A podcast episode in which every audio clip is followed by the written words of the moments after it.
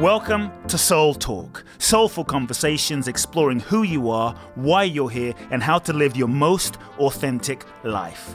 My name is Kute Blackson, nationally best-selling author of You Are the One, transformational teacher, and your host. I invite you to subscribe to the Soul Talk podcast for weekly inspiration from me, where I will share with you some powerful ideas, thoughts, and practical life wisdom to help you live life more fully, freeing yourself from your past, reclaiming your power, and living your true life's purpose. You can also go to www.kuteblackson.com, enter your name and email to download my free two part video training series and learn the ultimate secrets to happiness and fulfillment. Let's get started with Soul Talk. Welcome back, folks. Welcome to another very uh, special episode of the Soul Talk podcast. Uh, it's always great to uh, do these sessions where I get to bring on some of my friends and guests and experts from around the world. Uh, each session, as you know, is unique, and I really love hearing from you and hearing your insights, your breakthroughs, and how uh, each guest, an expert, and each episode has been transforming your life in some way. I'm very excited about today's episode. The guest I'm about to introduce to you, I had the opportunity to meet her earlier this year. This year, I'd actually heard of her for many years. Read read uh, a couple of her books, really, really uh, inspired and deeply touched by her work. And I was at a conference at the beginning of uh, this year where a group of transformational leaders were gathered, and this woman was so radiant and alive, and it was like there was just light around her. Her soul was shining, and I was so drawn to her. And uh, we had a brief, very brief interaction, and then I had to leave. And then I found out she was speaking at another conference that I was speaking at in Phoenix, and I was just she had the same radiance, the same vitality, the same, you know, just she seemed like she was just so connected to, to something beyond just herself. And it was really evident. And I just fell in love with this woman, this amazing being. I think you will too, folks. Um, she is the author of Inner Bonding, Healing Your Aloneness books you may have heard of. If you haven't, you're in for a treat. Do I have to uh, give up being me to be loved by you? Uh, she, she's a treasure. I found out hope she's okay with me saying I found out she was almost like 80 years old, and I was so shocked because she was just radiates and is just full of love and compassion and wisdom. She's a PhD in psychology, relationship expert, public speaker, workshop leader, transformational, uh, just magician, so to speak. That's my term, workshop leader. Appeared on radio and TV shows, including the Oprah Show, and has been uh, working with people for decades, individuals, couples for decades. And uh, it's a real honor to have her on the show, Margaret Paul. Margaret, welcome to Soul Talk. Oh, thank you so much, Kute. I just, oh, wow, what an introduction. And of course, when I met you, I felt the same way. I thought, wow, this man is like one of the most loving men I've ever met in my life. Uh, well, the feeling was mutual, and I'm so glad, you know, I finally get to meet you. I'd heard so much about you just over the years, and I know you've been doing this a while, and I've been touched by your book, you know, Healing Your Aloneness and Inner Bonding many years back. And so just just to put a face to, you know, the author. And sometimes, you know, when you meet people, uh, the experience of who they are that don't doesn't always match, you know, what you experience in the in the book. And so right. I felt like the experience of who you are really exceeded for me uh, even in the brief interaction we had, uh, the book. And so it's a real pleasure. And so I'm very excited to, to dive in today and just, just explore and see where the conversation goes. I know you've been doing teaching seminars, I heard, from like 19, the 60s or the 70s? I mean, uh, uh, uh, quite a while. And so right. I'm always curious, partly for myself, and I think it would maybe help the audience if there's folks that haven't heard of your work I'm always curious as to how uh, teachers and uh, people in this field began. Um, how, how, did you how, how, did you start on the path of writing and teaching and now doing seminars around the world? Uh, what was your journey? I mean, growing up, and how did you? If you could kind of give me a, a synopsis, but how did you get to the point where you knew this is what you wanted to do? And uh, usually it's through some pain or some incident, but uh, how, how did that journey unfold for you? Well, so like like so many people, I came from a dysfunctional family, and uh, my mother was quite narcissistic, and I was an only child, and she was um, yelling at me a lot. So by the time I was five years old, I, I was kind of a Mm-hmm. wreck, and of course she thought that was my fault, and so she took me to a psychiatrist at five years of age. And he interviewed me and he interviewed her and then he he talked to both of us and I remember very clearly him saying to me, "Tell your mother not to yell at you." And I I thought to myself, I am only 5 years old. She is not going to listen to me. You tell her. And then my next thought Mm. was, I can do a better job than you. and that's when I decided that I wanted to be a psychologist, that I wanted to help people. And I actually never wavered from that. Um, and so Mm. I did become a traditional psychotherapist, and I practiced traditional psychotherapy for 17 years. Plus, I had a ton of my own traditional psychotherapy. But um, I was not happy with my own psychotherapy or the work with my clients. And so then I Mm. started to pray for a process. I, I, I grew up in an atheist family, and, and I had been a spiritual kid that kind of went underground. Um, and but it, it started to emerge uh, later on. I realized that there's no real healing without a spiritual connection. And so then that's when I started to pray for a process that would really work much faster and much deeper that, that people could do on their own Mhm. where they wouldn't always have to come to a therapist. And that's when I met Yes. the co creator, Dr. Erica Chopich, and she had half the process and I had half the process. So we put it together with Spirit's help and I've been doing that ever since with amazing results. Mm. Mm. So when you say you, you know you met your your collaborator, she had half the process, you had half the process. What was her half of the process? What's your half of the process? And then what is the process in- in totality? Okay, so it's a it's a six step process, and um, I I had I had already understood that at any given moment we only have two intentions to choose from.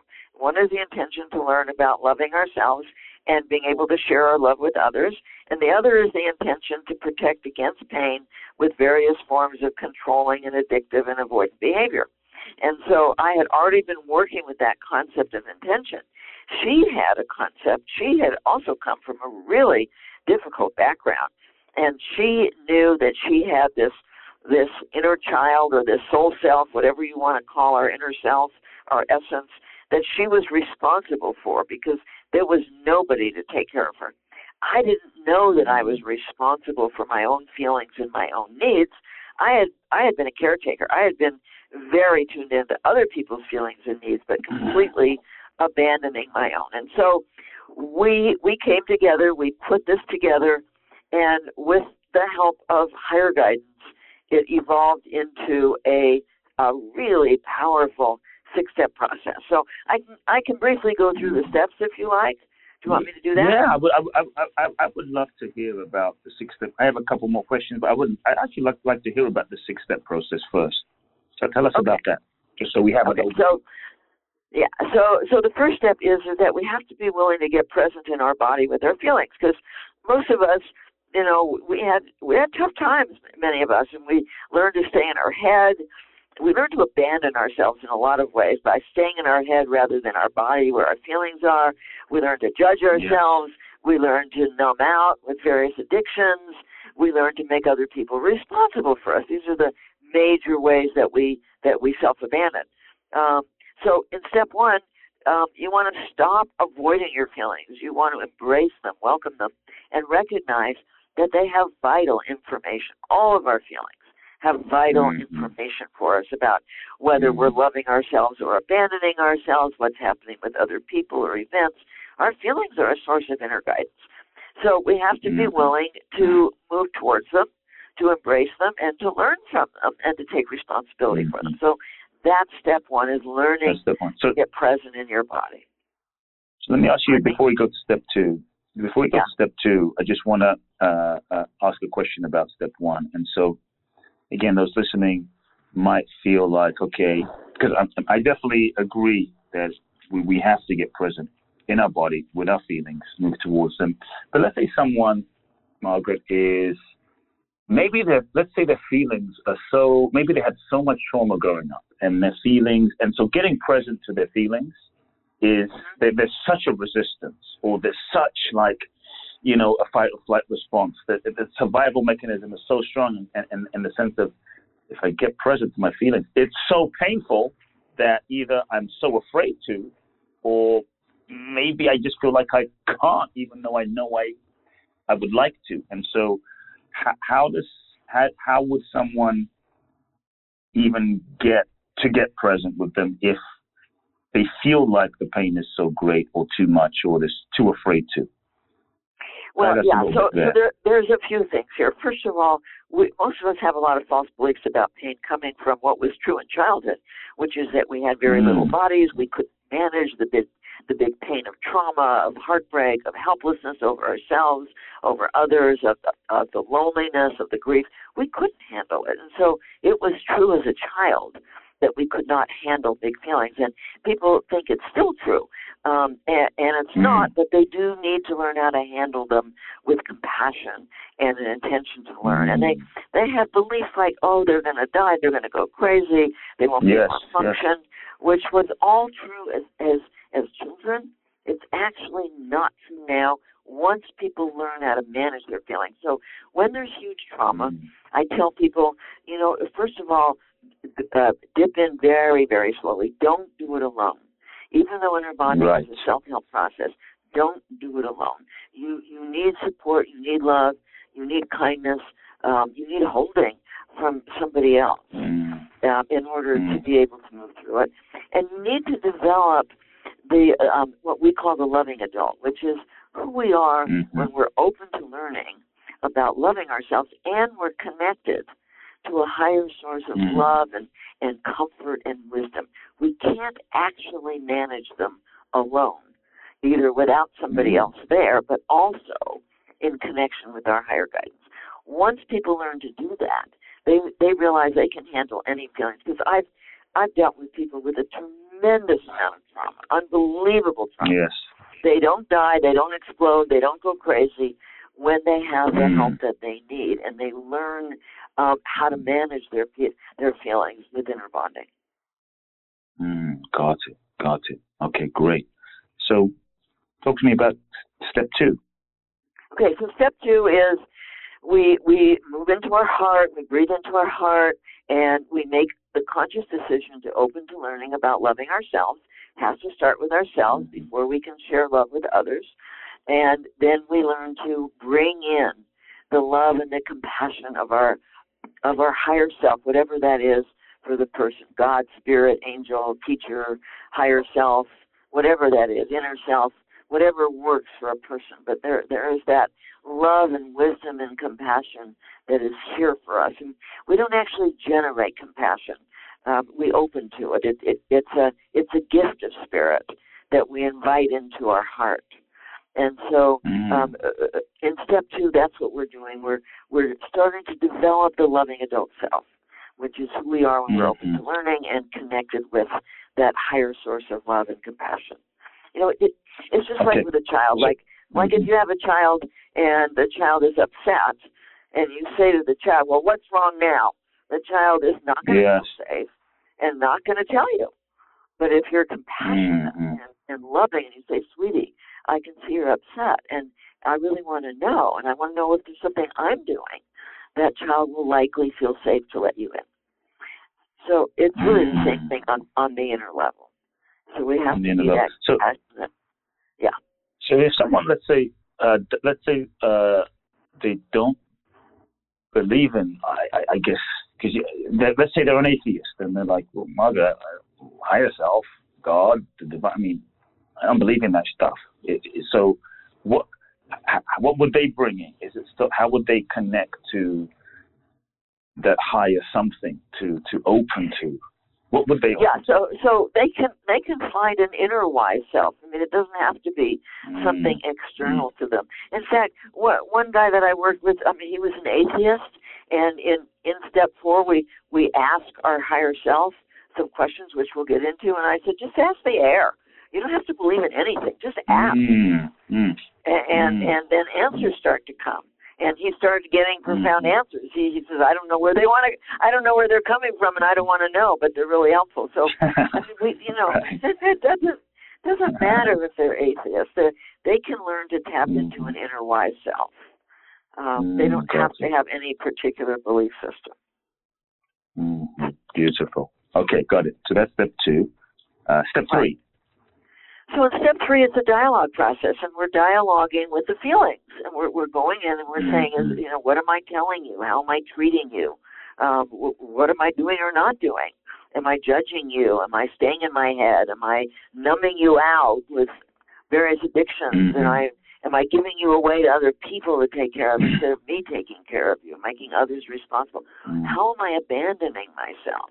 We're going inside to the feelings and we're letting the feelings tell us what's happening or tell us what's happening with somebody else because if we're feeling um, you know lonely with somebody or we're feeling um, um, heartbroken with somebody we want to we want to tune in to what are those feelings telling us about what's going Mm. on with a person or a situation these our feelings are so informational for us and when we're open Yes. and we go inside and we ask these questions, our inner self will will talk to us, will let us know. Like if you're feeling anxiety, for example, and and you're asking, you know, what am I telling you that's causing this, or how am I treating you? Um, our inner self might might say, well, you're judging me. You're telling me I'm not good enough. That I'll never be good enough, or you're putting all this pressure on me mm-hmm. to do everything right and and be perfect so I can impress other people so that they'll they'll approve of me. You don't see me, you don't value me, you don't approve of me. And so there's a lot of information we get when we're truly mm-hmm. open to learning about how we're treating ourselves. And and so mm-hmm. once we find out what we're doing, we go a little bit deeper into our Mm. ego wounded self that is filled with fear and false beliefs. And and we say, well, why am I like why am I judging myself? What do I hope for? And where did I learn Mm. this? You know, maybe I hope that if I judge myself hard enough, I'll get myself to perform and do everything Yes. right, that then I can get approval. You know, and and so Oh, of course these are false beliefs. That's all still step three. We're still in step three of the process. Yeah. Right. Di- that's the dialogue. Right. So Okay, yeah, beautiful. we're going deep to see what we're doing and why we're doing it, what our beliefs Mm. are. And Mm. then in step four, we go back to our higher guidance or our inner wise self or just the air, and we're asking 2 Mhm. questions. Um, what is the truth about any of these beliefs I've uncovered? Like I can control how people feel about me if I do everything right, uh, or judgment helps me to perform, which is a very common false belief. Um, Mm. uh, and what what would be loving to me? What loving action do I need to take on my own behalf? And this is a very important question that people rarely ask, and I encourage people to just ask Mm. this throughout the day. What is loving to me right now? What is in my highest good right now? And and Mm. and sometimes people say, "Oh, well, then I'm going to be selfish," but you know, uh, actually, it's the opposite because um, Yes. being selfish is never loving to us. It's not loving to us to to do things that are hurtful to others or where or where we're not concerned about the effect on others. It's actually the most unselfish thing we can do because when we're loving ourselves, we're filling ourselves up with love to share with others. And that's the most beautiful Mm. thing that we can do on the planet. Margaret, is there a reason that you've seen over the years you've been working with people? Because we know we should love ourselves. I mean, you know, we hear it. The books talk about it. You talk about it. I talk about. I mean, it's just love yourself, love yourself. And so I think we, people know. Okay, I should love myself. It's important. But it seems like there is such a, I guess, for lack of a better word, resistance that Right. people sometimes, well, we seem to sometimes have in the simple act that we know is good for us to love ourselves. And so, what have you found is is why do we resist loving ourselves when we know we want it, we know it's good for us, yet we resist it? Is, is there something you've seen? Is there, and how do we shift that as we're talking about, you know, step four? How do we shift that resistance to loving ourselves? Yeah, so yeah, there, there's a lot of there's a lot of false beliefs that that put people into resistance. Um, uh-huh, one of them is uh-huh. one of the major ones is is that um, I can't do it. You know, I I, I don't have the capacity to love myself. Somebody else has to do it. Um, sometimes it's about well, nobody loved me as a child. Why should I have to do it? You know, it's somebody else's mm. job. Um, one of them mm. is well, it's never going to be good. You know, no matter how much I love myself, it's never going to feel as good as somebody else's love. That's a huge false belief that people have because mm. there, there's a major misconception about love, and that is people think that getting love is what feels the best in life, but it's actually sharing love that feels the best in life. And we don't mm. have love to share when we're rejecting and abandoning ourselves. We only have love to mm. share when we're loving ourselves and filling ourselves up with love. And then we have love to share. And that truly is the most glorious experience in life. But it's completely mm. different than getting love. But mm. people don't know that. They think, oh no, I got to get love to be okay. I got to get love. You know, I got to get people's approval and attention and their love to know yes, that I'm yes. all right. So, so, so, so, for that person, for that person who's who feels that way, I, like I guess they're feeling that way. I need to get you know your approval, someone else's approval, my parents, my husband, my kids, the world's approval, because I'm not necessarily at least recognizing that in myself, or I don't think it's within me, and so I think it's outside of me. And if they if they were to feel, Margaret, I I don't feel I, I don't feel I I'm sure you've heard this. Like I don't feel I have love to give myself. And right. How would I give myself love if I don't feel it? Yeah, well, I mean, you know, if we think about um like let's say you have a baby and the baby's crying in the mm. night and you don't feel yes. like getting up, but you right, get up right. anyway. So mm-hmm. you do it anyway mm-hmm. because you want to be a loving parent. So you don't have to Mm. actually feel it to do it. You Got do it. and then you feel it.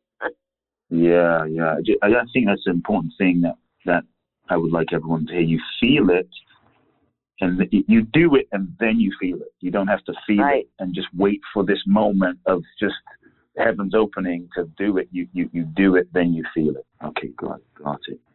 Right, and, and and that is what happens over and over. People do it, and then they start to feel it. Um, the other thing Mm.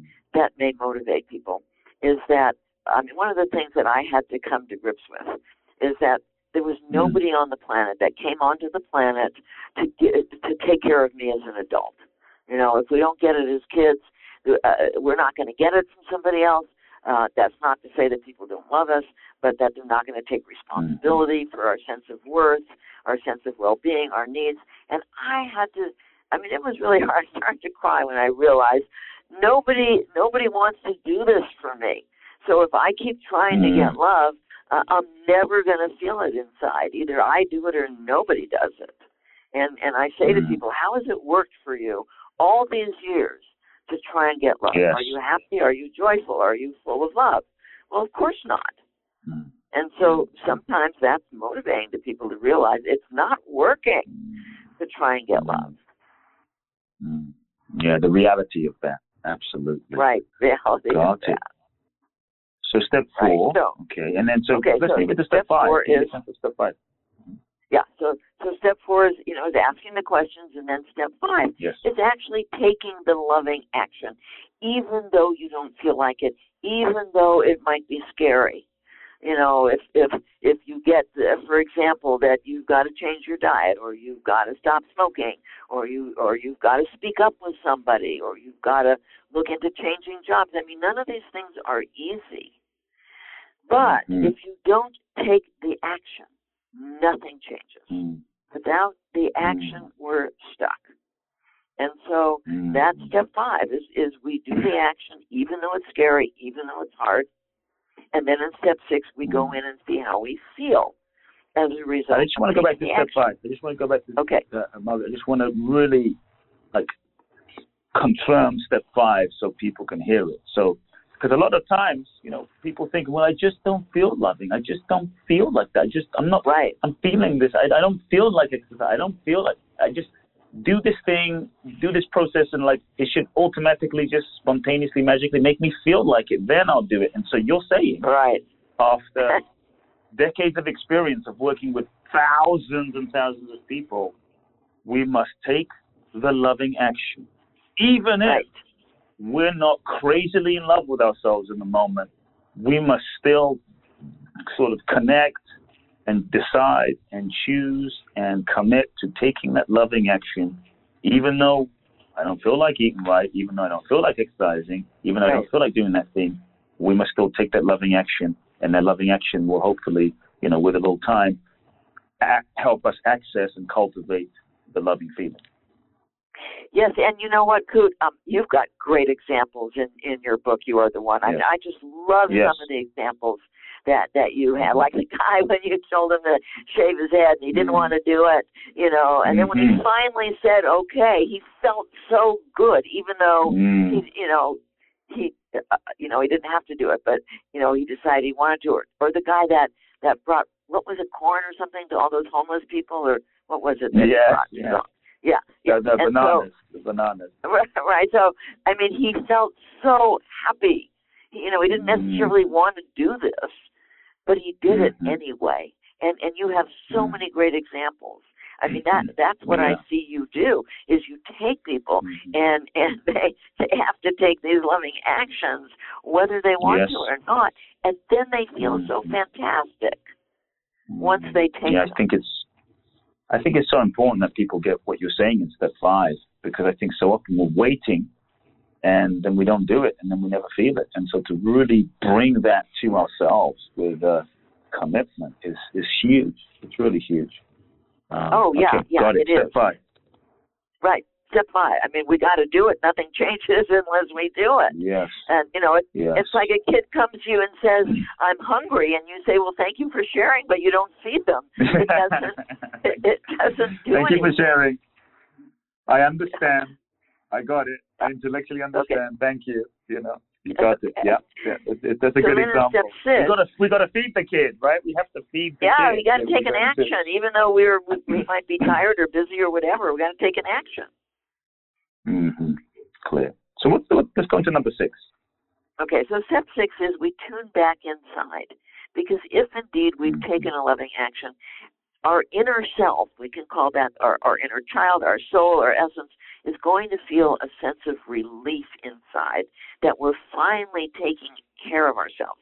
Even if it doesn't feel good in the moment, it will feel right in the moment. Because let's say you stop smoking, it's not going to feel particularly good in the moment Yeah. but your inner self is going to be relieved that you're taking care of yourself. And so we, you know, we want to check in, and if we don't feel relief, we want to go back and ask for another loving action until we get that sense of relief, which we will always mm. get when we take a loving mm. action on our own behalf. Mm. So we're checking in, seeing Right. how we feel, Check- checking in, Right. maybe doing another loving action. Got it. But but just because what I'm hearing, just because maybe we don't feel fantastic doesn't mean something's wrong. Because I think you gave a great analogy. If we're taking loving action and that is quitting smoking, we may not feel great in the moment, but that doesn't mean uh, we should go back to smoking, as an example, to just sort of cover up the, Right. the, the, the momentary feeling of discomfort. And so, what does someone Right, do or- with that, or- that- or any addiction. like that?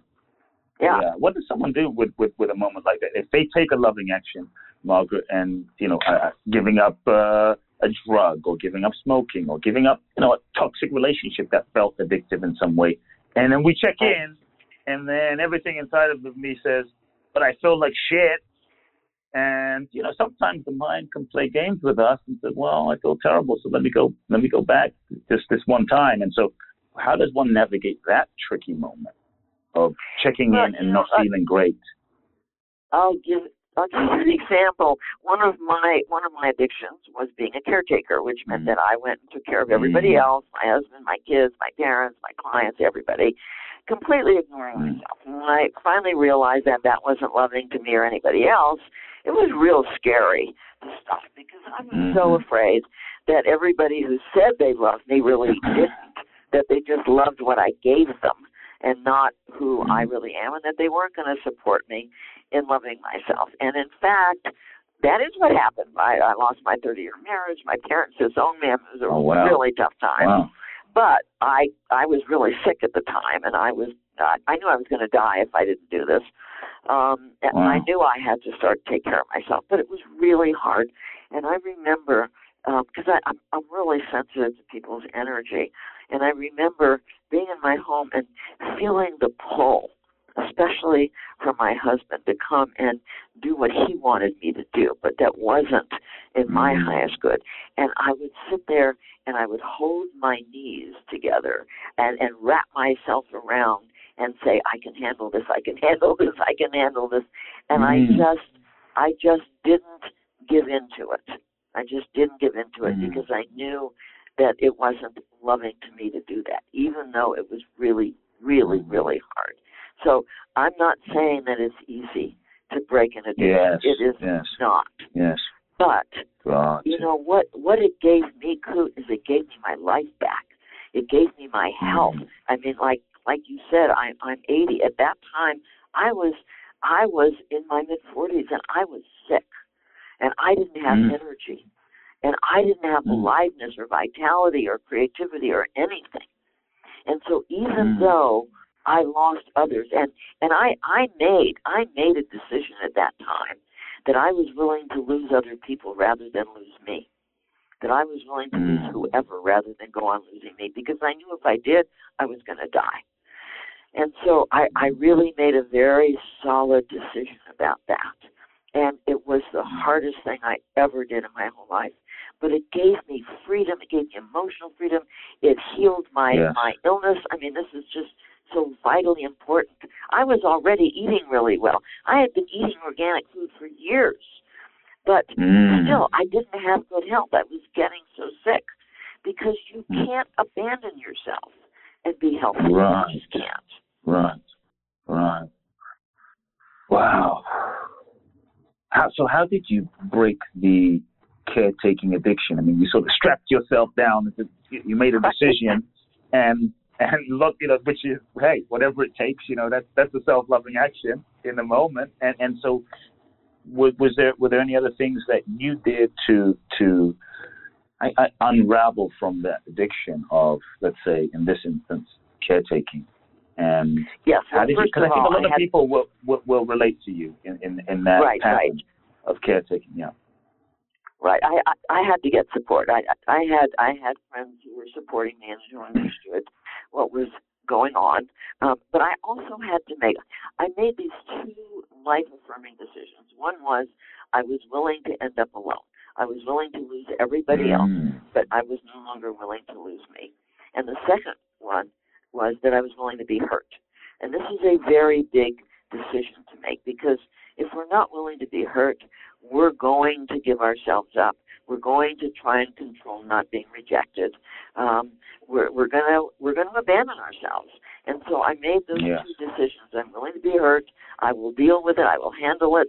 But I'm just I'm not willing to die. I'm not ready to die. And so I, I really made those two decisions, and um, and and that's what Mhm. carried me through is is being very very solid with those because it really was a life or death Mhm. situation for me.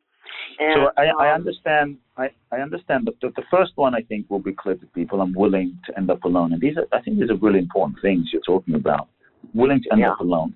I'm not willing to compromise, betray myself to be with another. Right. And so that's a sort of self commitment choice. And so the second one, I'd like you to clarify. I'm willing to be hurt. What do you mean by that? Because I, I don't want people to get the wrong idea of uh, putting themselves in, let's say, uh, non-honoring situations. What do you mean? Give us an understanding on that distinction. yeah, it was it was be hurt. mainly that it was mainly that that I'm willing to be I'm willing to be rejected. I'm willing to have people Oh, not like okay. me. Got I'm it. really- I'm it. Willing so to have people not like me. Yeah, yeah. So so often people hold back. They they keep their heart closed because they they don't want to get Mm. hurt. They don't want somebody to reject them. They don't want somebody to judge them, and so they keep their heart Mm. closed. And I didn't want to at that time. I wanted my heart to be open, and the only way I knew I could keep my heart open was if I was willing for people not to like me, to reject me, to judge me, to turn their back on me, that I was willing to have that happen, knowing that I could handle it because I had been Right. practicing inner bonding for some time then. And I knew that I could mm. turn to my higher guidance. I knew that I had a strong enough loving adult in me that I could that I could not take it personally, that I could not make somebody else responsible for my sense of worth. And that was one of the mm. things that I learned to do through my spiritual connection was to define my own mm. worth. And this is such an mm. important thing for people to you know not make other people the authority over them. And and mm. and give yourself up so that you'll get their approval. So by that Yes. time i was learning to define my own goodness to see who i am inside and and to not make other people an authority over me. So i i was willing to be rejected by that time. And that was a mm. huge freedom just a huge freedom for me to, to, to be willing to be hurt emotionally by people who were going to be mean, who were going to judge me, and and to know that I was going to show up for my own feelings Mm. by that time and take Mm. responsibility for them. Yeah, that's the key word. The key word I'm hearing there is, is, is the responsibility for one's own uh, Right. inner emotional freedom, self-loving. It's beautiful. I know you, you kind Right. of often reference this idea of, you know, the inner child. And Right. um, I'm curious, because I think people might have questions too, is when you say inner child, when we talk about inner child, well, wh- what do you mean? Because I've heard many people sometimes say, "What do you mean inner child?" You know, wh- wh- I don't see anyone inside. I mean, it's, it's, what is the inner child? Yeah. So, so it's not actually a child, but we call it a child because we know we're responsible for a child. But a lot of people don't think they're Mm. responsible for their feelings, and so the inner child is our Mm. feeling self. It's our soul. Yes. It's our essence, and that soul, that essence, often communicates with us through feelings. It's a source of inner guidance that communicates Mm. instantly through feelings, and so um, some people don't like the term inner child, that's fine. You can call it your soul, your essence, your your feeling self, whatever works for a person. But we do know we're responsible for a child, so that that can help sometimes. Mm. So, so it's more of a, uh, just so people can understand uh, and make the bridges, it's, it's more of a metaphor, yes? You would say Right, more of a yeah, kind of a right. It's a metaphor to help people connect because if we understand child the responsibility for child that can maybe open us up to connecting. You mentioned a couple of times and and, and this really uh, i think struck something in me. Beginning of when we started talking you were talking about how 17 years you were a traditional therapist psychotherapist but you came to a point of realizing there's no real healing without the spiritual connection and Mhm. then you know you talked about just now cultivating the the the sense of one's own inner worth through spiritual connection and so Right. how uh how can someone listening in cultivate a deeper spiritual connection to to the spirit to to that dimension of themselves Well, I'm I'm so glad you mentioned it because actually this is what I talk about in my recent book, Diet for Divine Connection.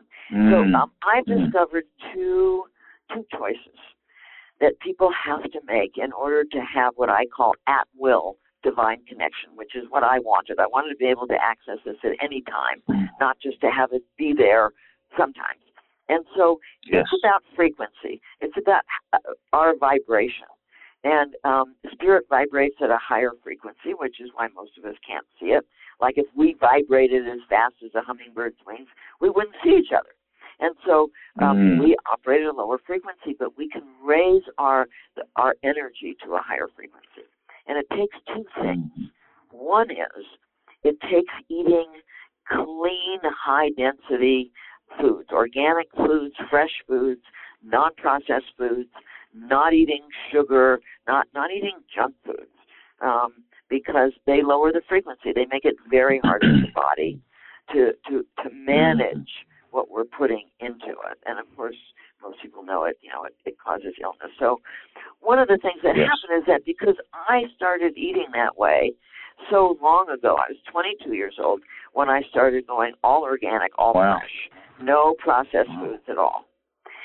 And um and so when when I when inner bonding came in and I realized about the intention to learn about loving myself, that raised my frequency high enough to access my divine guidance. So at that time I got all excited. I thought, oh, all people have to do is is learn how to be open to learning about loving themselves and they'll access their higher guidance, but it didn't work that way. And I and so it took Mm. me a while to understand that it was because they were eating badly. That for me I could Mm. do it easily at that time because I'd been eating so well for so long and I was Mhm. now um, moving into the intention to learn about loving myself. So really when Mhm. when people open to learning about self love with their higher guidance or inner guidance or whatever it is for them and they decide to start taking very good care of their physical body, they will find Yes. themselves naturally accessing that information because it's there for everybody and it's not hard to Mm. access when we're operating out of that higher frequency. Mm, got it. Got it. So, what is that connection? Um, I'm just curious for you what that connection feels like, so people might have a, a reference. You know, what what does it feel like for you to be connected to the divine, that spiritual source? Is, it, is there a feeling so people can calibrate, like, oh, this is kind of what it feels like? Is there a sense? Well, it feels first of all, it feels like never being alone. It's it's amazing. I mean, that Mm. feels like Mm. I'm I'm always being surrounded by by love and wisdom, by intelligence, by compassion. Um, it, it's it's a it, it's such a different way of living to to experience that Mhm. energy coming in, and and when you're open, when you're eating well and you're open to learning, that guidance. Um, uh, I find that guidance there constantly popping things into my mind that that my my Mm. ego would never be able to access this information. You know, the ego is that programmed part of us in our lower brain. It doesn't it it it has no access to truth. But spirit does and it pops things into my mind. People do have this experience, but they don't realize that it's their higher guidance popping, you know, creative ideas or or things to do. They just don't realize that that's it. And and I had that too at times. I just didn't have it at will but now I have it at will. I go all the time. I'm as I'm Mm. asking all day long. You know, wh- what's my highest good now? And things pop into my mind, and um, it, you know, it's it's not it's not some weird experience. It's not like some booming voice coming in. It's it's subtle, Mhm. but but you know, as you stay tuned into it, you realize, wow, I am always being guided. I mean, my guidance will tell me, oh, you forgot your keys, or even mundane things um, that I'm reminded of, and of course, big things as well. My guidance has saved my life numbers of times. Um, but Mm. it's it's a it's a natural experience. People who are born with it. They they learn to shut it down. Um, Yes. but as they open and you know as they feed themselves well, you know, unfortunately, I know you know this that our our food supply is dumbing people down. It, it's lowering Yes. their frequency so badly, and so when they Mm. decide to eat really well, uh, they're going to start to Mm. feel so differently. Their their frequency is going to Mm. go up. They're going to get healthier, and when they open to learning about loving themselves, they're going to they're going to be able to access that. And you know, it's kind of hard to describe the feeling. It's like you know trying to to describe red to a blind person, but they'll know it. Mm. You you you know it. Mm. you Start to experience that. It's amazing. Yeah, I'm glad. I'm glad you're saying that because I think the two really do need to go together. The the, the eating healthy, which uh, and the loving oneself. Uh, I think Right. that, that they're a complement that you're talk, as you're talking about. Because I know there's folks that I'm aware of that they, they, they're loving themselves, but they're not like eating healthily, or they or there's many folks that eat crazily healthily, but they don't have that sort of inner loving component. That's And right. I think when so, so so as you're talking about the the two uh, aspects of the, the same coin going together is, is is super is super right on. what I found is also, you know, when I eat well, when we eat well, uh, I think my body is also more um, sensitive, more alive, more open, right. more uh, right. vibration. Like it's much more able to, it's less dense, much more able to be sensitive and aware of information because it's not sort of numbed by all sorts of chemicals and and right. it's much more receptive uh, in a sense. So, folks, as you're listening, interviewing the amazing Margaret Paul, author of Inner Bonding, uh, Healing Your Aloneness, talking about loving oneself and eating healthily, organically, to raise one vibration, going together in a sync. Uh, beautiful. Right, and, and that's loving oneself. That, yes, that's part of loving yourself. It's, it's, it's, taking care of yourself physically, physically, emotionally, mm-hmm. spiritually, financially, in relationships. I mean, there's a lot of levels to loving yourself. Mm-hmm. What's you know, I wasn't going to ask this question, but I'm curious. At eight, at eight years old, you've been married, had kids, um, you know, you've been doing this work for decades.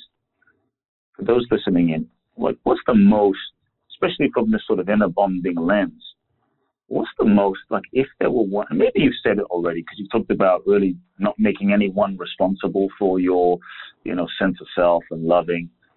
But is, is there like a most important mm, learning or advice? Because there's so much pain when it comes to relationships, you know, because I think that's often where our unmet needs and conditioning plays out. And so, what would is there and uh, the most important mm, piece of wisdom that you could give those listening in when it comes to relationships? Like, wow, folks, you need to know like this, this one thing. Yeah around relate specifically relationship that perhaps yeah. you found maybe the hard way. Right. So there, there's one actually one major cause of relationship problems, and that is self abandonment. Because when we're abandoning ourselves, we we leave ourselves feeling anxious, depressed, empty, alone, angry, jealous, all of these very very painful feelings. And then what happens is that we try and control our partner into making us feel uh-huh. safe and secure and worthy. And the minute we try and control, nobody likes to be controlled. We control with with anger, with the, mm-hmm. with blame, with compliance, with resistance, with withdrawal. All these ways that we try and and control and then not be controlled. And this creates power struggles in the relationships, and people end up feeling like uh, you know they're with the they're with the wrong person instead realizing mm. that they're probably with the right person or they may they may or may not be but they're not going to know until they're no longer abandoning themselves so i work with a lot of couples i, I have all these years and when each person or even one person um, in the partnership learns to love themselves they completely yes. change the system because so mm. many systems are based on one being a taker and the other being a caretaker. And these are two sides of, of the wounded ego self. And that mm. system is a codependent system. It does not work. And eventually it falls apart. So when each person, or at least one person, decides to learn to love themselves, the whole system has to change. And it does. Mm. Most of the time, it gets a lot better. Sometimes it gets worse, and then people know, okay, I got to move on. But Yes. most of the time, even if I'm just working with one person, the system does get better because when one person loves themselves, that can bring about a Mm. huge change between the two people. When they give up trying to control the other person, trying to make the other person responsible for them, um, uh, magical things can happen between people. Mm. Got it. I love that. When one person loves themselves, they totally change the system. Right. Mm. Are, are there any? I don't know. Are there any? Are there any? Uh, again, from this lens, are, are, there, are there, is there any advice that you could, or guidance you could give those listening in if they're thinking about relationship, in terms of, I, I guess, more consciously being able to know and choose who the right partner might be for you. Is, is there anything you can say about how, how how how does one choose? How do we know from this place? Because certainly when we're in our you know non-responsibility need driven place, it's really hard to choose. And so, what can you share about what guidance can you give there? How do we how do we choose? How do we know to choose? What what should one look for to know that okay, this is potentially healthy relationship? Yeah, so one of the things that's important is to realize that we attract at our common level of self abandonment or our common level of love. So the more we learn to love ourselves, the more we're going to attract people who are also on, on that path. But we don't have to be mm. healed. I mean, it's not realistic to think we're healed. But mm. there is one thing that's very, very important to look for in a relationship within yourself and with another person, and that is being open to learning about loving yourself. You don't have to be there, but it, uh, mm. but being open to learning in a relationship is vital because every relationship has conflict. And if people are not mm. open to learning about themselves and each other, they're just going to fight. They're going to argue. They're going to withdraw. They're not going to resolve conflict. But if they're open to learning, they're going to be able to use all the conflicts as learning opportunities. You know that yes. that that that mm. sign that that I think it's Chinese or Japanese sign for conflict also means opportunity. And but we have to be open to learning about ourselves and each other. And it actually doesn't take that long in a relationship to see whether or not this person is going to be open to learning and conflict. It means that you have to be in it long enough to have a conflict and see what happens. What does this person do in hmm. conflict? Do they just get mad? Do they just withdraw? Do they ever open a day or two later, which is fine? But or, or are they just not going to ever deal with it? That doesn't bode well for a good relationship. Mm. So that's the one thing we hmm. want to look for. We want to be open to learning, and we want to make sure the other person is as well. Hmm. So in relationship, conflict isn't bad. It's it's no. really how we use the conflict and how our partner uses the conflict that really gives us a sense of possibility in terms of the relationship or not. And and, and what I love that you said is how that we, we could use the intention to use all conflict as learning opportunity. That's beautiful. Beautiful. Right. And beautiful. and the the our our ego gets into relationships to get love, but but the the loving adult gets into mm. relationships to learn and to grow and to share love and to have each other's back and to evolve in our mm-hmm. ability to love. And relationships offer us the most profound arena for why I think we're on the mm. planet, which is to evolve in our ability to love and to manifest the gifts we've given. Mm. Wonderful. Beautiful. Margaret, I have just a couple more quick questions. This has been a beautiful conversation so far. Folks, if you're tuning in, uh, catching this part of the interview, I'm uh, sharing and exploring with the amazing Margaret Paul. Dr. Margaret Paul, author of Inner Bonding, Healing Your Aloneness. Um, you, have been doing this for, for quite a while, for decades, and I'm sure you've seen a lot. Uh, I'm curious if there on the path as a teacher, as an author, as a therapist, as a facilitator, you know, uh, and I'm sure you've seen many changes in this field as well over the years. Uh, I'm curious if, if there's a moment on your journey where you felt like giving up, and if so, what has kept you going? Still at eight years old, I saw you on stage radiant, vital. I mean, full of life and and, and passion and just you know, it, it, for me, it, it was as though you had maybe just began teaching. You know, uh, that kind of enthusiasm. And so, what what what what keeps like? Did you feel like giving up at, at any moment? And if so, what what kept you going in those moments? You know, the, my my giving up moment happened early. I was in my uh, late teens, early twenties, and I thought about killing myself at that time. I was really, really miserable. Mm. Uh, I'm sure glad that I didn't.